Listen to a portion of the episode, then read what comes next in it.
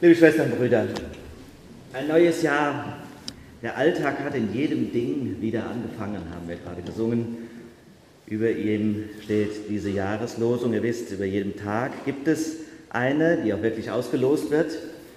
Mich vorher gar nicht schlau gemacht, denn ich glaube, die Jahreslosung wird nicht wirklich gelost. Wer weiß, was da rauskäme. Aber da vielleicht doch, muss man mal rausfinden. Jedenfalls eine Tradition aus Herrnhut. Und gleichzeitig feiern wir Epiphanias. Heilige Drei Könige im Volksmund. Aber wenn ihr im Evangelium gehört habt und gelauscht, dann merktet ihr, waren ja gar keine Könige. Und es waren auch gar nicht drei, auch die Namen wurden gar nicht erwähnt. Man schließt, dass es drei gewesen sein könnten. Typisch mitteleuropäische Denke waren ja drei Geschenke. Man muss ja für jeden, kann ja nicht irgendwo hingehen ohne Geschenk, also drei Geschenke, drei Leute. Und Könige auch nur eine traditionelle Vorstellung. Wirklichkeit sind es Weise, so steht es im Evangelium nach Matthäus. Jetzt frage ich mich, warum waren die Weise? Warum waren die Weise? Weil sie den zweiten Blick hatten. Mit dem zweiten sieht man ja bekanntlich besser. Aus Millionen von Sternen nämlich konnten sie den einen entdecken, auf den es ankam. Gibt ja nichts, das wird euch auch vielleicht so gehen, so faszinierendes. Hunsrück war das leichter zu sehen als hier mit der ganzen Lichtverschmutzung, als den Sternenhimmel zu beschauen. Und wenn ich den beschaue, dann bin ich immer fasziniert, aber ich verstehe nichts ist Teil der Faszination. Aber die Weisen haben was erkannt und haben sich aufgemacht. Und so wird ihnen dann ein einmaliges spirituelles Erlebnis zuteil, eine Gotteserfahrung, eine Begegnung mit Jesus Christus. Es läuft zwar anders, als sie dachten. Natürlich sind sie erstmal zu Herodes. Klar, wenn ein neugeborener König erwartet wird, geht man in den Palast. Aber sie lassen sich nicht irritieren. Warum? Weil sie den zweiten Blick haben. Und dann sinken sie in diesem ärmlichen Stall vor der Krippe ergriffen nieder. Schwestern und Brüder, ich bin ganz gewiss, jeder und jede von uns hat auch schon Gotteserfahrungen gemacht. Sehr viele. Aber uns fehlt die Weisheit. Dieser zweite Blick. Die Tiefendimensionen, wir können aus der Vielfalt des Alltäglichen das Wesentliche nicht erkennen. Wir brauchen immer Glanz und Glamour, um irgendwas toll zu finden. Das ist unser Problem. So scheint uns Gott unendlich fern und dadurch das Leben wie ein einziger Kampf. Und so stolpern wir vermeintlich ohne Leitstern durch die Welt, immer nach der Suche nach dem eigentlichen Ziel, nach dem Sinn unseres Lebens. Und deshalb ist das alles so anstrengend. Oh, wieder ein neues Jahr. Es geht ja dann, Sie wieder von vorne los. Ob ihr das auch kennt. Meine, früher war das aufregend, Silvester. Heute muss man ja wach bleiben. Und dann liegst du ausgepowert in den Tagen nach Silvester auf der Couch und denkst, wie soll ich das schon wieder alles schaffen? Totale Dürre, Wüste überall. Das Leben eine einzige Durststrecke. Und wir fragen uns, wer drängt unsere vertrocknete Seele? Und ich wünsche mir, dass dann vielleicht wie ein neuer Stern am Himmel diese Jahreslosung für euch aufscheinen mag. Die Jahreslosung für das Jahr 2018, ihr habt sie schon gehört, ihr habt sie schon gesungen, aus der Offenbarung stammt sie, Gott spricht, ich will dem Durstigen geben von der Quelle des lebendigen Wassers umsonst. Schöner Spruch. Was für ein Trost. Ja, ich bin nicht so schlau wie die Weisen. In der Armut und in der Erbärmlichkeit kann ich Gott beim besten Willen nicht erkennen. Ich checke sowieso überhaupt nichts, wenn es um Gott geht und laufe blind und durstig durch die Welt, aber deshalb lässt er mich trotzdem nicht allein. Das ist die Verheißung. Lässt mich nicht vertrocknen auf dem Weg, drängt mich mit dem Wasser des Lebens. Gott spricht, ich will dem Durstigen geben von der Quelle des lebendigen Wassers, umsonst. ist ja eine wirklich wunderbare Verheißung und ein schönes Bild, Wasser. Es gibt ja nichts Herrlicheres als Wasser. Wenn ich in Hausbesuch komme, da kann ich Ihnen anbieten, ach, ein Glas Wasser. Am liebsten aus der Leitung. Echt, Herr Pfarrer, sind Sie auf der Diät? Ich hätte auch Vitell da oder San Pellegrino. Möchten Sie bitte still oder Medium? Nein, Wasser! Wasser. Natürlich schmeckt es besonders herrlich, wenn man mal so richtig Durst hat. Wer von uns hat schon mal richtig Durst?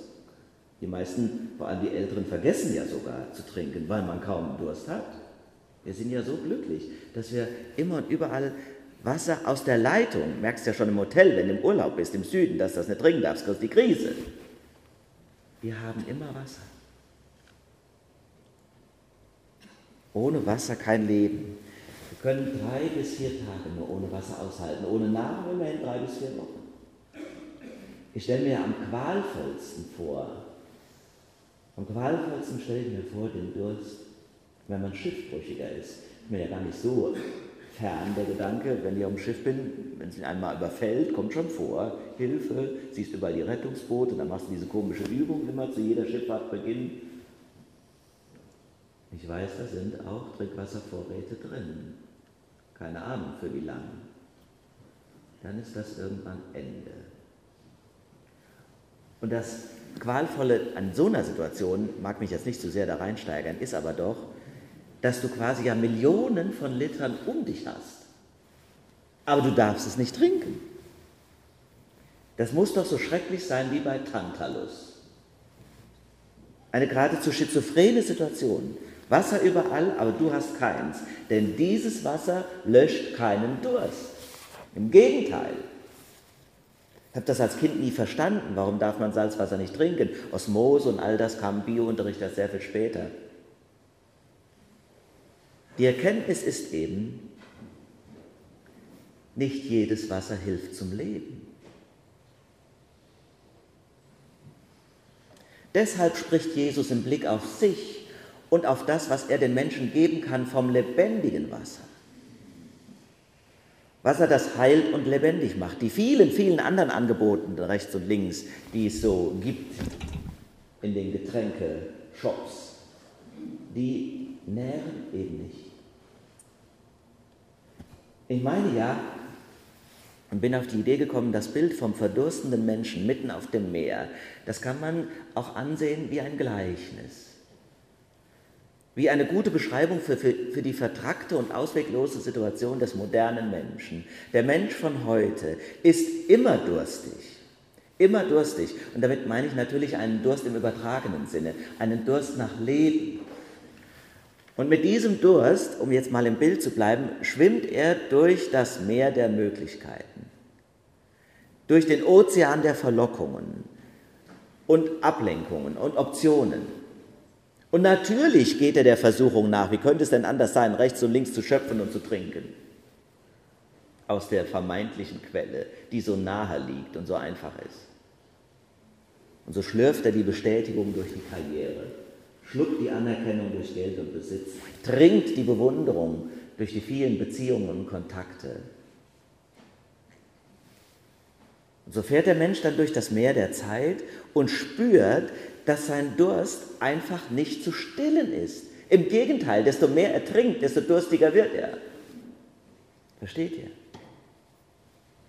Eine fatale Situation, schizophren.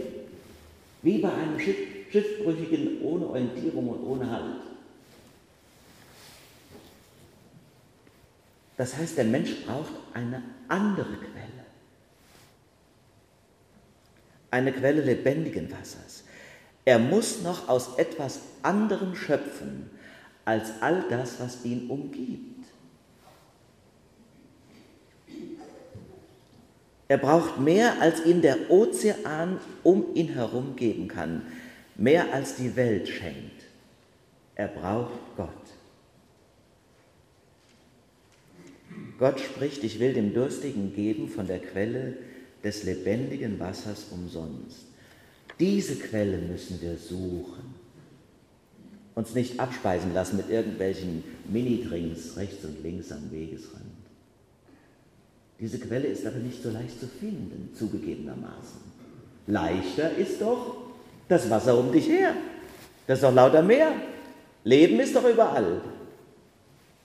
So sagen wir. Mein Haus, mein Pferd, mein Auto, Schule, Uni, Beruf, verliebt, verlobt, verheiratet, Kinder, Küche, Steuererklärung, rackern und raffen, bis du in die Kiste kippst. Und viele fragen sich, das kann doch nicht alles gewesen sein. Sie sehnen sich dann nach dem zweiten Blick, nach einer tiefen Dimension, nach einer Verbindung mit Gott. Das ist die Quelle. Die Verbindung mit Gott, das ist die Quelle. Diese Quelle ist zugegebenermaßen nicht so leicht zu finden.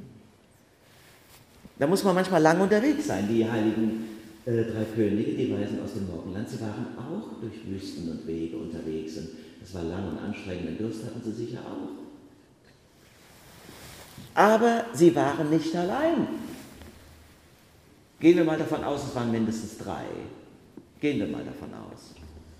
Wo zwei oder drei in meinem Namen beisammen sind, da bin ich mitten unter ihnen. Das heißt doch, sie hatten Jesus schon dabei, bevor sie überhaupt an der Krippe angekommen sind. Und genauso ist es bei uns. Genauso. Dieser Stern ist da. Wir werden zugegebenermaßen nicht das erleben, was den Weisen geschenkt worden ist.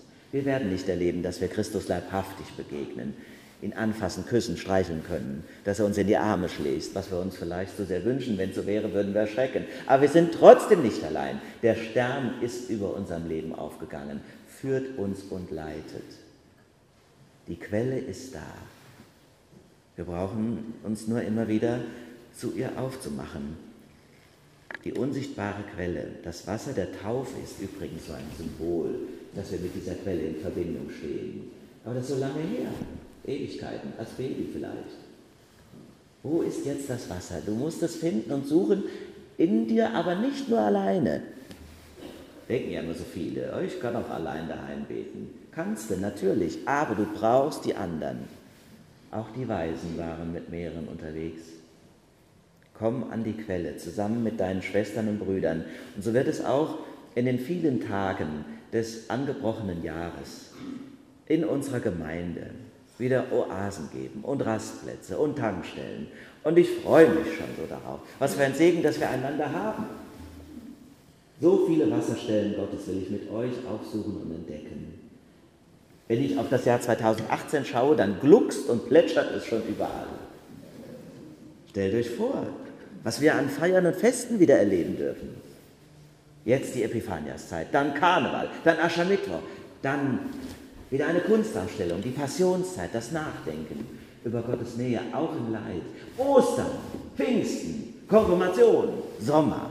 Wir werden Open Air feiern, am Lagerfeuer sitzen, wir machen Fahrten und Feste und Ausflüge. Wir werden an diese eine Kraftquelle wieder fahren, auf den Schwanberg in Franken, aus Gebet und Gemeinschaft. Es gibt viele Rastplätze, auch hier bei uns. Vielleicht sind wir ab und an mal in einer ganz anderen Kirche, wenn die Gemeinderäume hier neu und schön gemacht werden. Picken hat Herz Jesu angeboten, auch mal interessant. Das aufregendste Projekt wird die neue Orgel. Glaube ich immer noch gar nicht. Ob das wahr wird, funktioniert das alles? Projekte dieser Größenordnung, die machen einem schon noch Angst. Kann aber schon mal nicht schlafen. Man hat ja auch Mitverantwortung. Gibt das einen? Genauso wird es einen geben, wie ich sonst immer ängstlich bin. Ich hätte ja auch nie geglaubt, als wir den Beschluss im Presbyterium gefasst haben, dass da wirklich eine außergewöhnliche Summe zusammenkommt. Naja, wir haben Rücklagen, dann wagen wir es eben, dann wird es eben beschlossen, zack, zack. So, und jetzt war aber auch natürlich so ein bisschen der Anspruch, dass gesammelt wird. Gerade auch in unserem Bezirk wird ja mal ein bisschen geguckt. Wenn die so eine große Orgel kriegen, kriegen die auch Geld zusammen. Jetzt ist es noch nicht so weit, aber bald, und ich weiß genau, das werden wir auf jeden Fall schaffen, nahezu eine Viertelmillion Euro, die in diesem Projekt zusammengenommen worden sind. Wahnsinn, hätte ich nie für möglich gehalten.